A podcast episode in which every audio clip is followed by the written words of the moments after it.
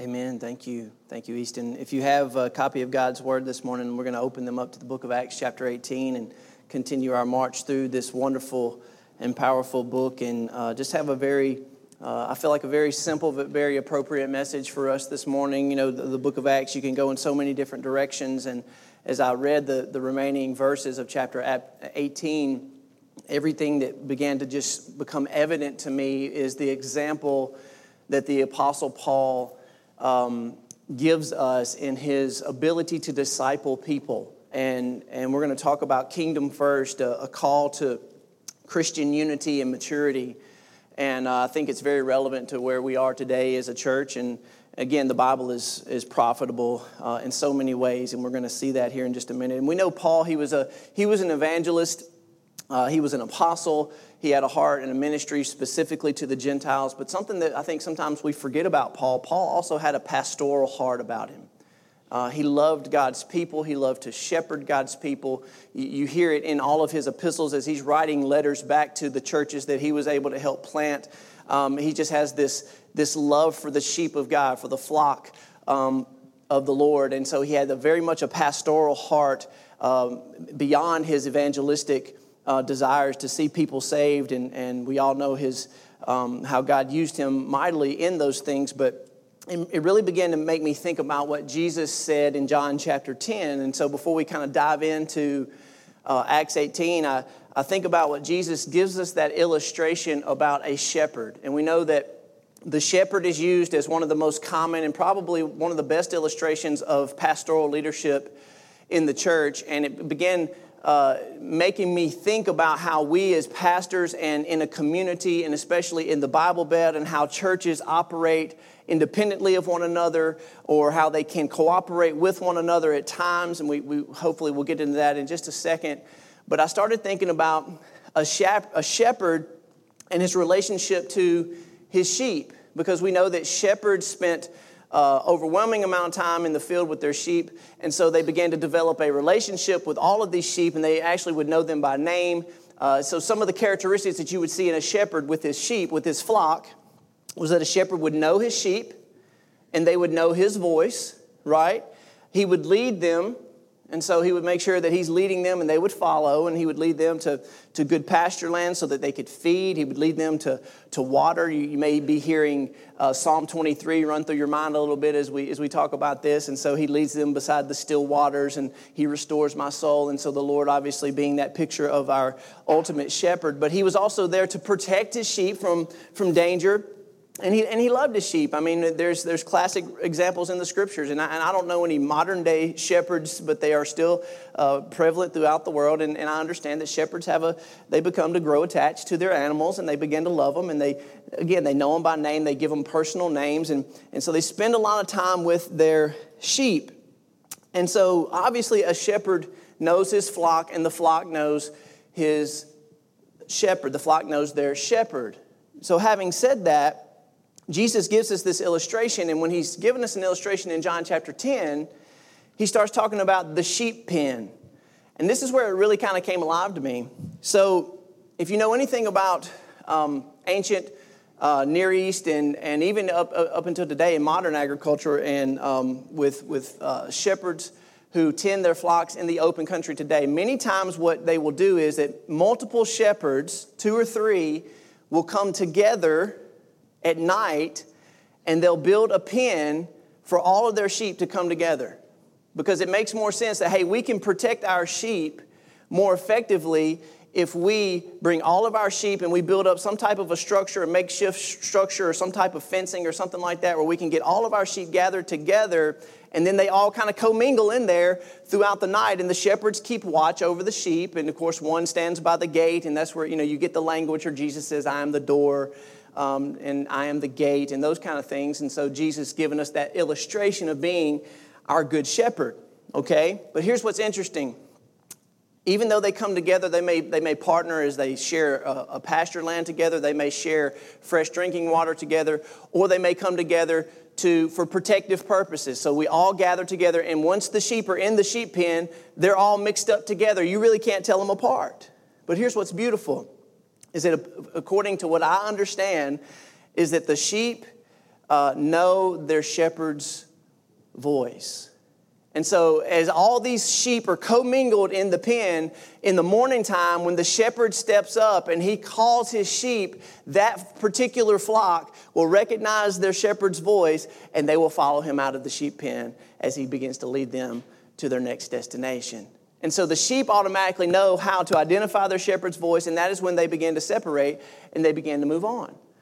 And I started thinking, that's a really cool illustration about what we see here effectively as Paul's example is to the local churches that he's involved in the book of Acts. And I think it's a call for you and I today to really begin to look at where we are as a church and really collectively as the culture of the church exists right now in the Bible Belt. Are we more of a culture of competition? Or are we more of a culture of cooperation? And that's really what I want to get down to when we start thinking about the call for kingdom first mentality. And I think this is very important. The call for kingdom first mentality, it's a call for unity and maturity. And so you'll see some of this start to surface as we finish up the book of Acts chapter 18. So kind of keep that shepherd illustration in your mind as we move through this together. But I'm going to pick up in verse 18 of chapter 18 in the book of Acts. And we're going to meet some new characters. We met Aquila and Priscilla last week, and they're going to be still part of this story, and we're going to meet actually a new character as well. So in verse 18, it says this. It says, after this, Paul stayed many days longer and then took leave of the brothers and set sail for Syria, and with him Priscilla and Aquila. And at Century, he had cut his hair, for he was under a vow. And they came to Ephesus, and he left them there. So Paul leaves Priscilla and Aquila in Ephesus.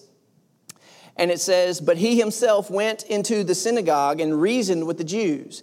And when they asked him to stay for a longer period, he declined. Now, that's interesting. You may want to take note of that. He said, no. He said, no, I'm not going to stay for a longer period. But he, taking leave of them, he said, I will return to you if God wills. And he set sail from Ephesus. And when he had landed at Caesarea, he went up and greeted the church and then went down to Antioch, which was his home church. That was the launching church of the missionary journeys of Paul. And after spending some time there, he departed and went from one place to the next throughout the region of Galatia and Phrygia, strengthening all of the disciples. And so Paul's going back and forth to the churches that he planted to strengthen them. We see this as a pattern throughout the book of Acts. Now look at verse 24.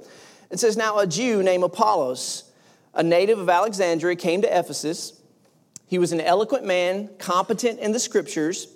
He had been instructed in the way of the Lord, and being fervent in spirit, he spoke and taught accurately the things concerning Jesus. So somewhere along the way, he was introduced to Jesus Christ in Alexandria, and so now he's been saved, he's trusted Christ, and so he's out now preaching the things concerning Jesus, though he only knew the baptism of John. In verse 26, he began to speak boldly in the synagogue. When Priscilla and Aquila heard him, they took him aside and explained to him the way of God more accurately. And when he wished to cross to Achaia, the brothers encouraged him and wrote to the disciples to welcome him. And when he arrived, he greatly helped those who through grace had believed. For he powerfully refuted the Jews in public, showing by the scriptures that Christ was Jesus. So the first thing I want to share with you this morning is that gospel work must always be kingdom first, okay? Gospel work must always be kingdom first in the spirit of unity and cooperation, never competition. Very important that we understand this and we see this, okay? Now, this goes all the way back to the teachings of Jesus. If you know the Sermon on the Mount, and some of you have probably memorized this verse many times, but Jesus in Matthew 6, he's talking about not to be anxious with all the cares of the world. But he said what? Seek first the kingdom of God and his righteousness, and then all these other things will be added unto you. So I'll take care of the rest. Your job, your goal, your focus, your perspective is to seek the kingdom first. And so we see that modeled in Jesus, and Paul obviously had been trained with that. He had a revelation from the Lord. He knew very well what Jesus taught. And so we see that modeled in Paul's example as too. But let's think about the Apostle Paul. By this time, now remember, we're reading through the book of Acts like it just takes a couple of months. There have been many years that have passed by this time. He's been on, this is his second missionary journey. He stays in Corinth for 18 months. And so we see that these things are not just happening very quickly. And so this is a lot more drawn out than we understand it sometimes to be. And so Paul, by this time, he had developed a reputation. Let's don't miss that. Paul had most certainly developed a reputation, and he had opportunities probably everywhere that he went to begin to gather a following. He probably had opportunities to begin to build his own gospel brand, if you say. Think about if he's living in the 20th century, if he's living in our day and time, Paul would have he could have had his own YouTube page by now, right? He could have had millions of followers where he's building the Apostle Paul brand, and everybody wants to hear what Paul has to say about particular theological and doctrinal discussions of the day. And it would have been very easy for the Apostle Paul to feed on the reputation that he was gaining throughout his ministry and really begin to gather a following of people around him by this time in his missionary ministry. But here's what we see about Paul that's so amazing. See, the church at Ephesus, they're begging him to stay. They're wanting him, that's the synagogue there at Ephesus, they're wanting him to stay longer and stay longer. He says, no, I'm going to have to leave. He had another thing to do. He was being led by the Holy Spirit to go somewhere else, but he left Aquila and Priscilla there in Ephesus, and he went on. But he could have easily become proud and started building this reputation or this gathering around him. But Paul had been humbled enough by the Lord. And this is where I think Paul had to suffer so much under the hands of unrighteous men. We know how much Paul suffered. I mean, he was beaten and shipwrecked and left for dead. And he was, robbed and persecuted and imprisoned. And all of these terrible sufferings and persecutions that Paul went through. And the Lord told Paul when he called him in the ministry, he says, I'm going to show him how much he must suffer for my name's sake. And I think that was intentional because the Lord wanted to keep the Apostle Paul what? Humble. Because Paul, beside Jesus Christ, the Apostle Paul is the most well-recognized Christian in all history, right? And probably had as much impact than anyone else in the first century, than any other Christian that has ever lived. And so we know God used him in a mighty way, but God had to make sure he was humble so that these things wouldn't begin to get to his head. And Paul had a kingdom-first mentality. He knew that it wasn't about him. And we see this repeatedly in the example of Paul and in the writings of Paul. He really didn't care who got the credit as long as the gospel was preached and lives had been changed. His first concern was for the kingdom of God and the glory of Jesus Christ. I really believe that all the problems in church begin when arrogant men, conceited men, begin to take credit for themselves. I really, if you look at all the terrible things that have been done in the name of Christianity and all the terrible church splits that have ever happened and all of the terrible downfalls of Christian leaders that have ever happened, at some point along the way, Christian men or Christians in general begin to take credit for something that only God can do.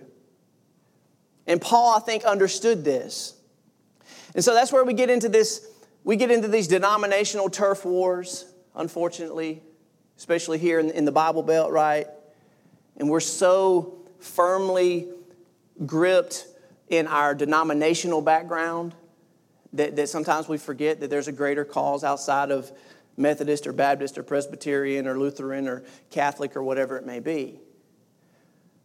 We get into jealousy and competition. It's one of the saddest things that I ever experienced as a church planner.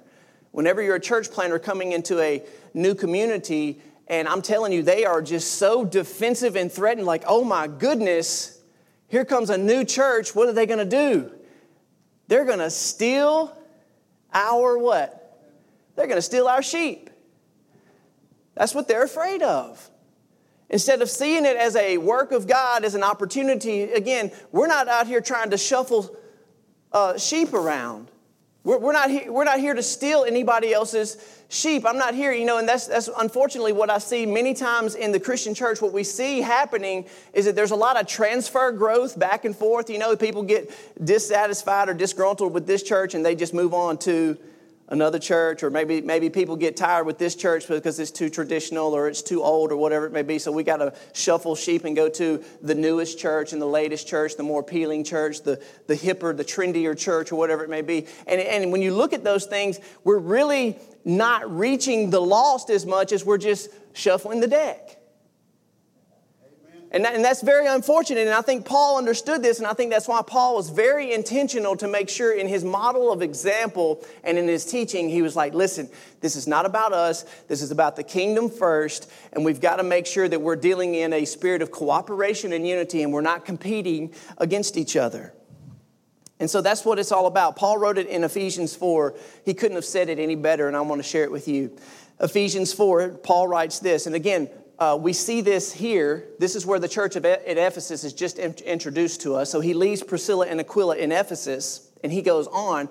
And later we're going to meet Apollos, as we met him just a second, and he's going to end up in Ephesus as well. And so this is Paul writing to the church in Ephesus, and listen to what he says about church unity. He says, "I therefore, a prisoner for the Lord, I urge you to walk in a manner worthy of the calling to which you've been called. With all humility," there's that word, "and gentleness, with patience, bearing with one another in love." Listen to this, "eager to maintain the unity of the Spirit in the bond of peace." Amen.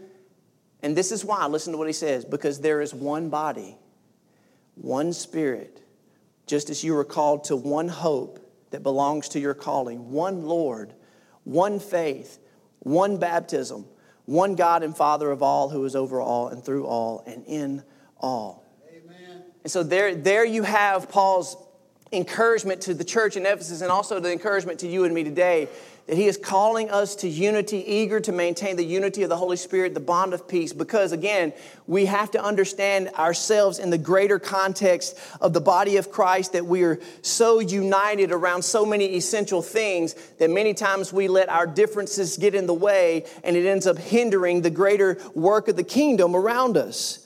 The pure simplicity and unity of the early church is something that I believe that has been lost in our more modern traditions. We see it in denominationalism. And look, I'm not anti-denomination.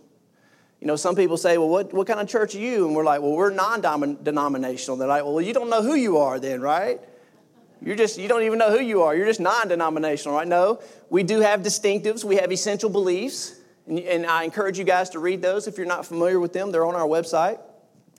But I'm not anti-denomination. I've been part of a Methodist church. I've been part of Baptist churches. I have great friends who are in the Presbyterian faith, all of these different things. But also, again, like I said, many times we see how this denominationalism, and it's very rigid many times, it ends up bringing more division than it does bringing us together and uniting us around the greater purposes of building the kingdom of God together.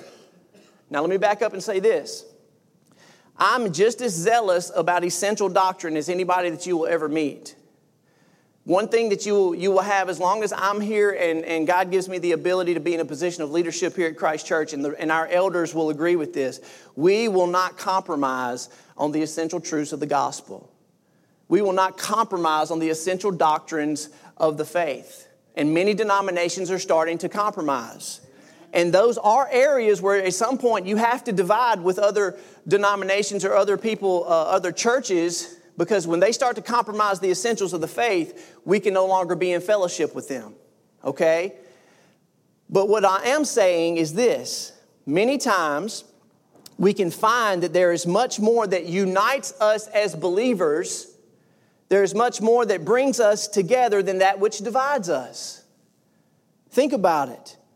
Most of our mainline denominations here in America, at least for the most part, They still uphold things like the authority of Scripture and the deity of Jesus Christ, and they preach the gospel of Jesus Christ. They want to see lost people saved and come into the God's kingdom. They want to see the name of Jesus Christ glorified above all else. And so many times I think that we forget that if we focus on what unites us rather than what separates us, then we can avoid all of this unhealthy division in the body of Christ, and we can refocus on our greater mission and perspective, which is to seek first the what?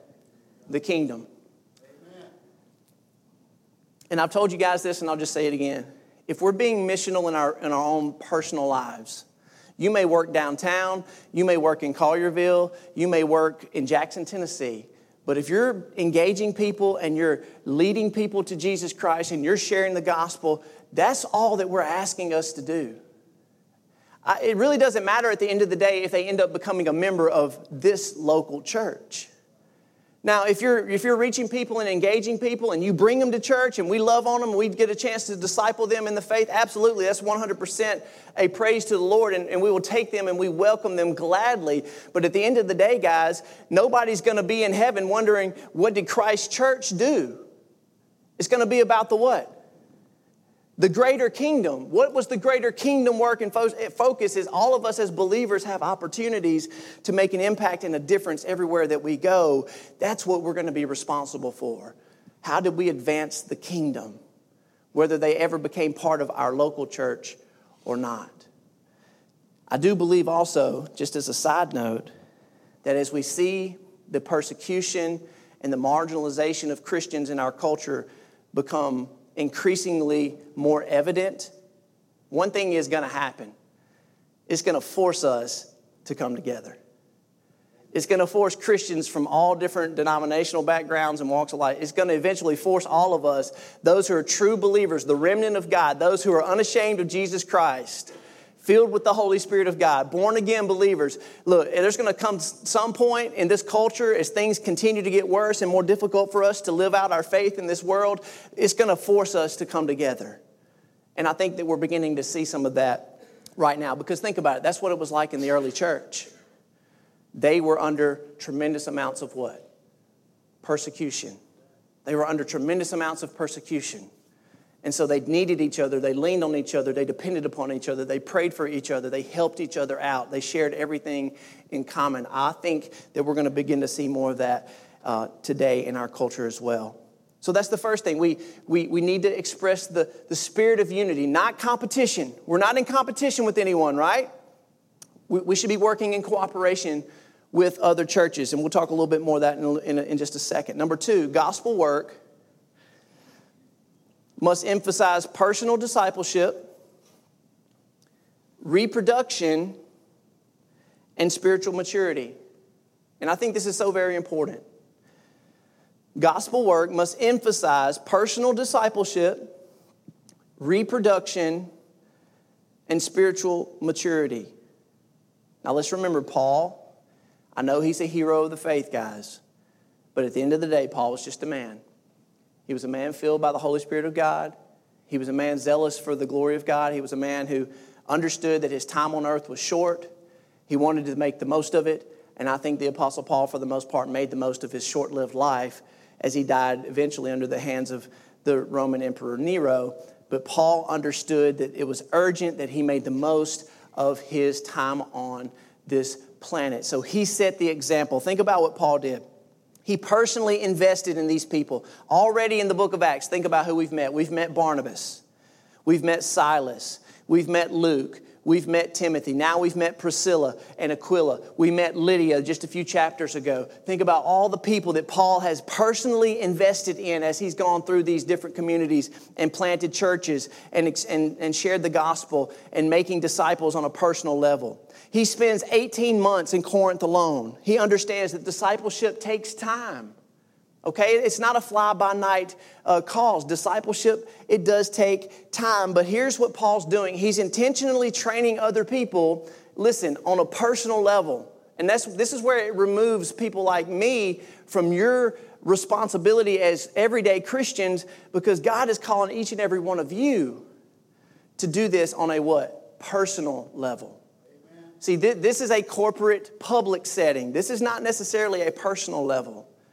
And that's why small group Bible studies and prayer groups and home groups and all of those smaller group settings, guys, one-on-one accountability, those are so vital to the Christian faith because that's where discipleship really takes place. Discipleship really doesn't take place right here.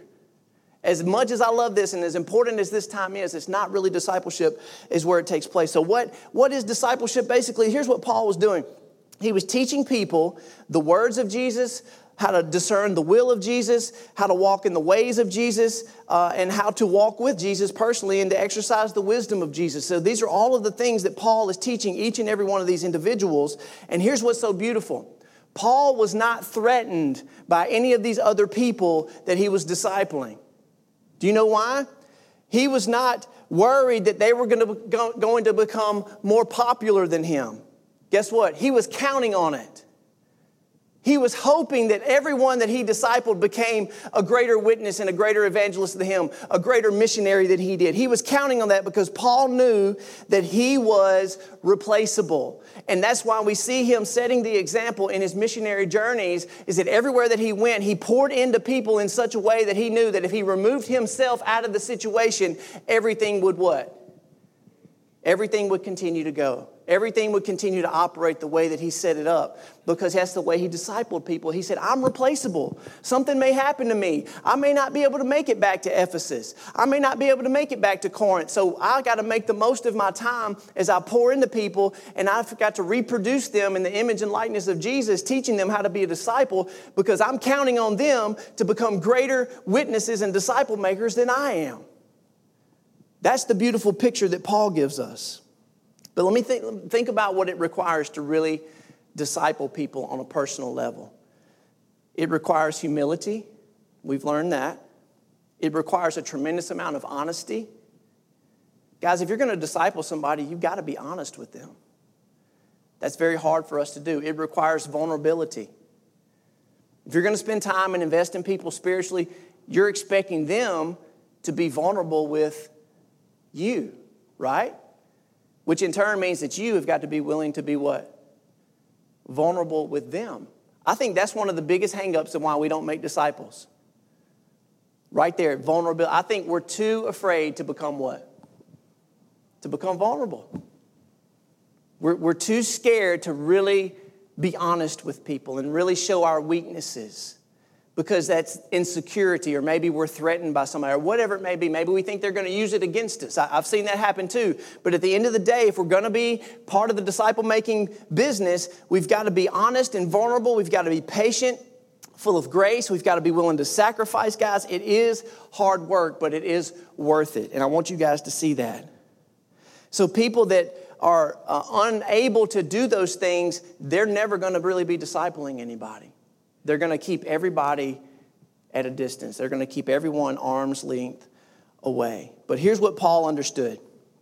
He believed in the power of spiritual reproduction. He believed in the power of growth by multiplication. How many of you accountants out there know the difference between adding to your bank account and your bank account being multiplied? It makes a big difference, right?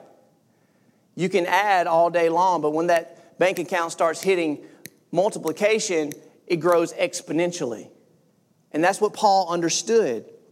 And so he had an impact on Priscilla and Aquila in such a way. Think about this. As soon as he left them at Ephesus, okay, he moves on.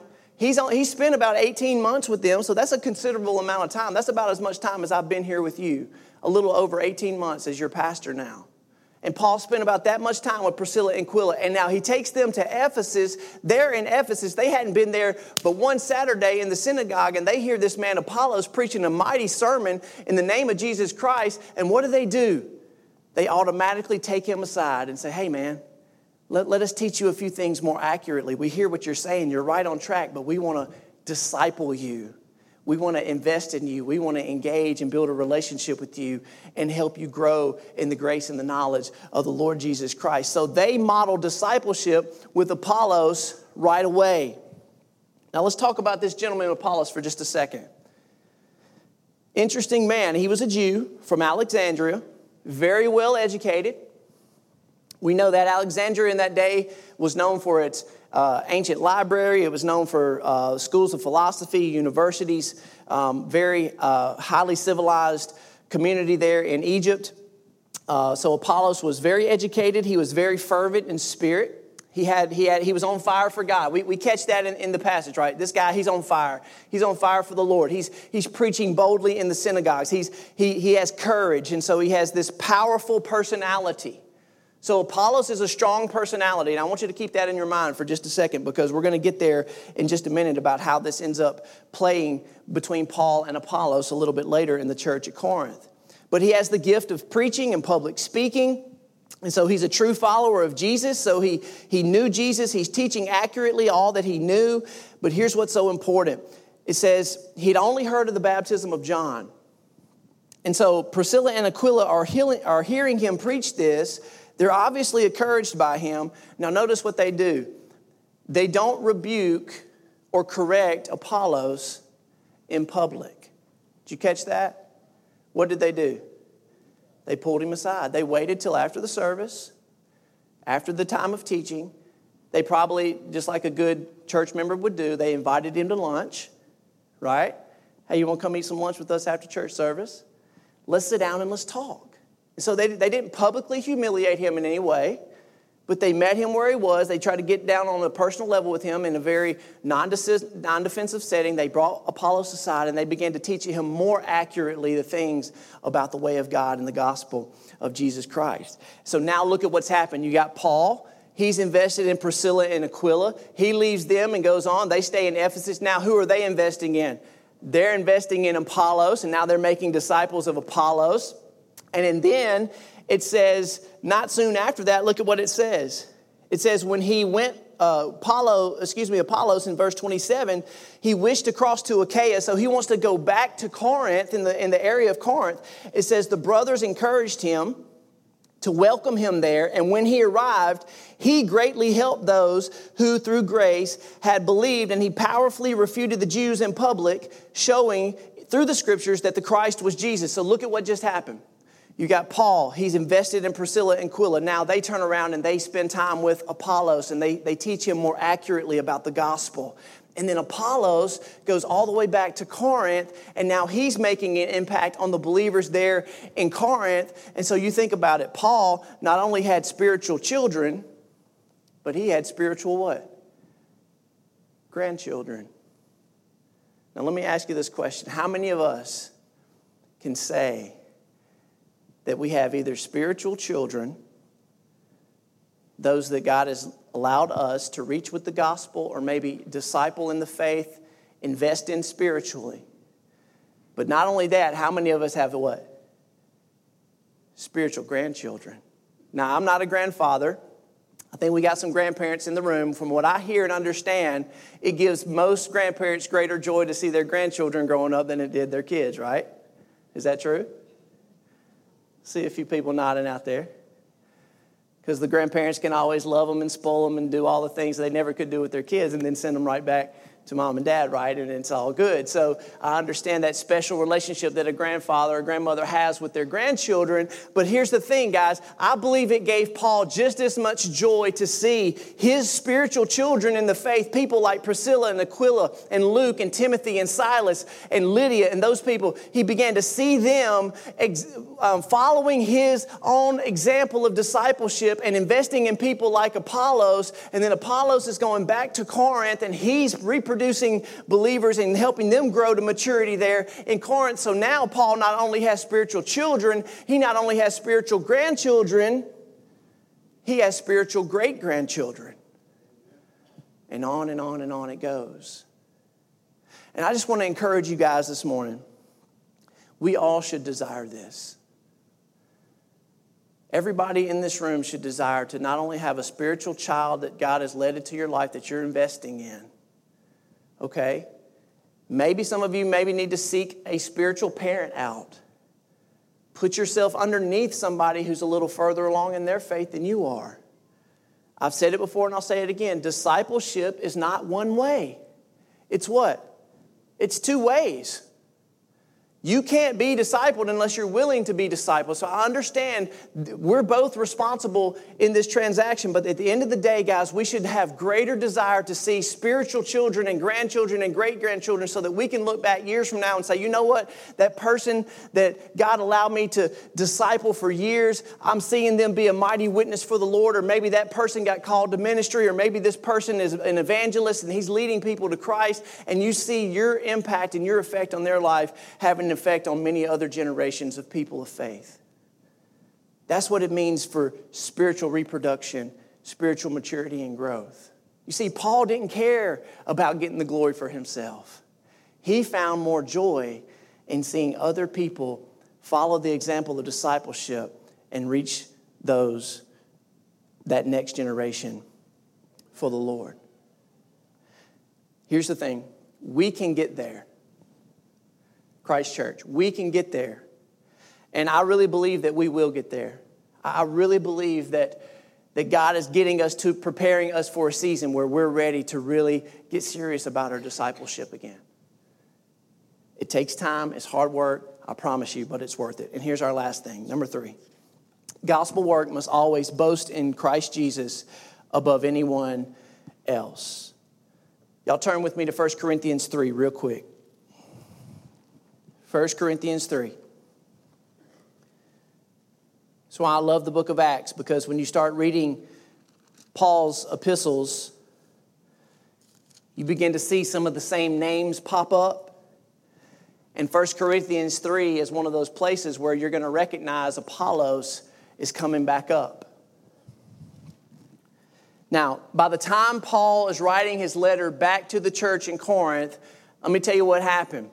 Apollos had become a very popular preacher. Remember, what kind of personality did he have? He had a very strong personality. He was a very strong public speaker. He was a very dynamic preacher. I can just imagine Apollos as having just one of these very dynamic personalities, and people were just drawn to him. And so he made a big impact there in the church at Corinth, and eventually went on to the church at Ephesus and did the same thing. But now when Paul's writing back to the church at Corinth, he understands that Apollos has had a great amount of influence there at Corinth. And unfortunately, what happened, like it happens in so many churches, you begin to see factions of followers. They begin to form. And so people, disciples and church members were putting their identity in men, okay, rather than Jesus Christ. There's nothing new under the sun. We see it happen today in the very same way. We're going to get to that in just a second. So look at 1 Corinthians 3. Listen to what Paul says as he's writing back to the church in Corinth. He says, But I, brothers, could not address you as spiritual people, but as people of the flesh, infants in Christ. I fed you with milk, not solid food, for you were not ready for it, and even now you're not ready. For you're still of the flesh. For while there is jealousy and strife among you, are you not of the flesh and behaving only in human way? For when one says, I follow Paul, and another says what? Well, I follow Apollos. Are you not being merely human? Now listen to what he says. What is Apollos? What then is Paul? Servants through whom you have believed, as the Lord assigned to each. He says, I planted, Apollos watered, but what? God made it grow. Amen. God gave the growth.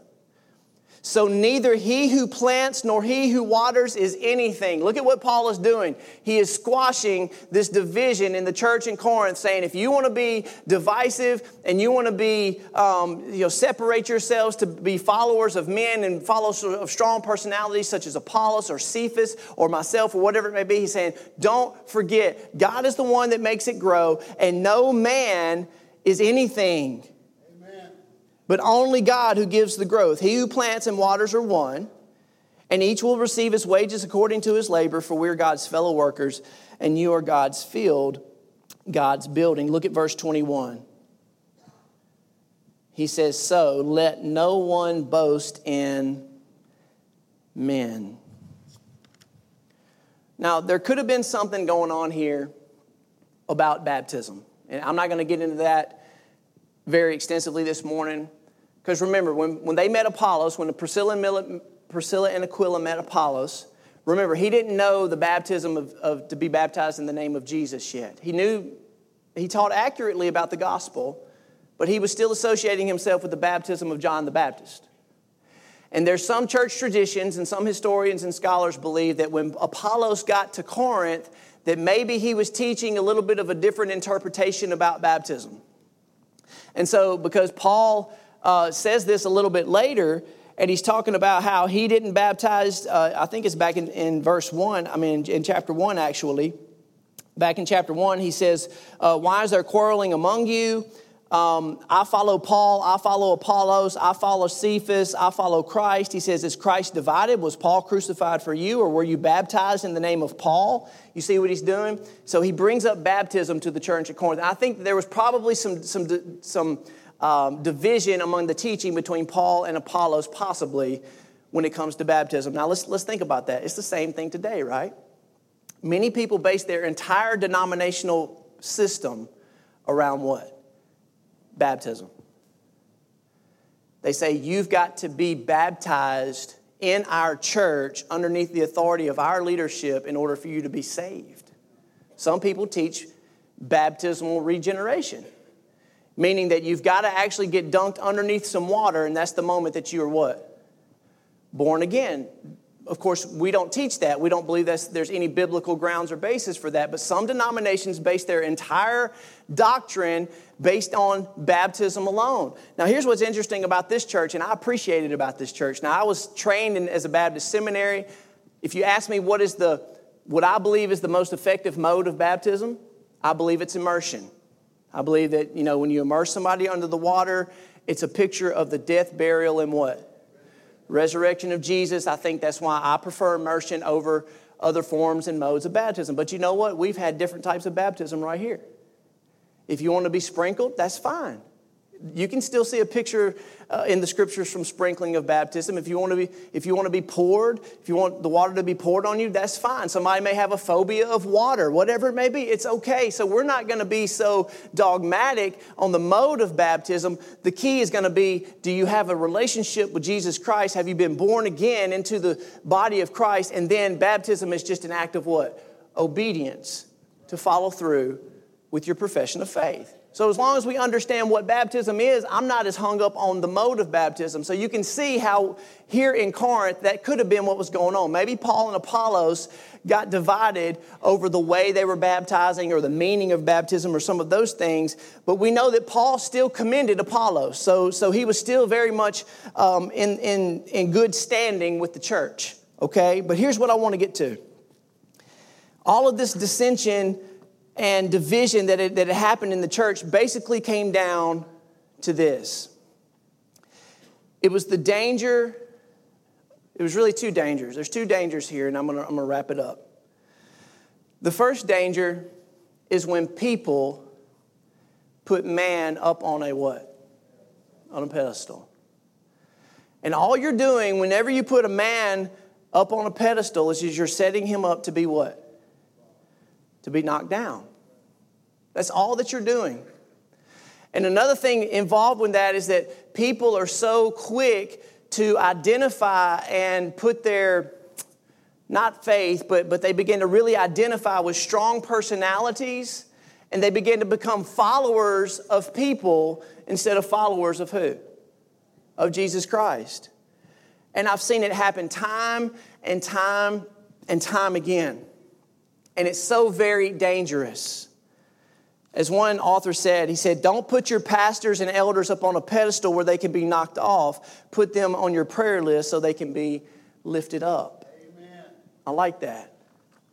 Because, guys, at the end of the day, there's so many dangers. That's one danger. And then there is a danger from Christian leadership and pastors. Remember, going back to that whole shepherd idea that I shared with you at the beginning, it's easy for pastors and shepherds to become puffed up with pride, to become possessive, and think that all of a sudden people are here because of me.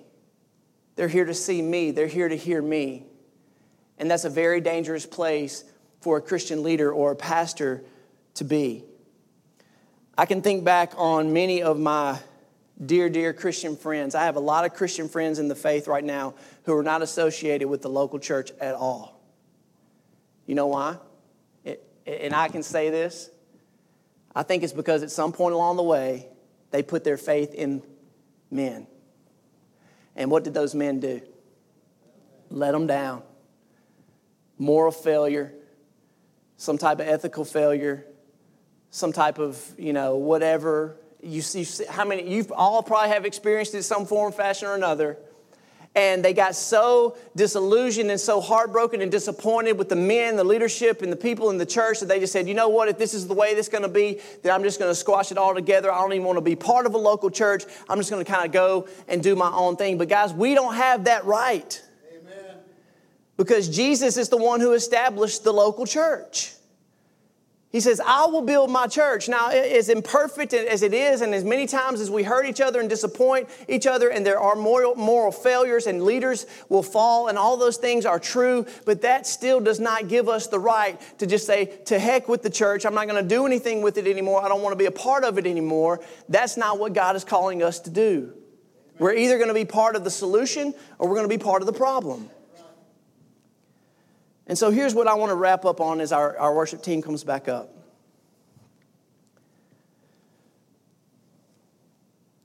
Men come and go.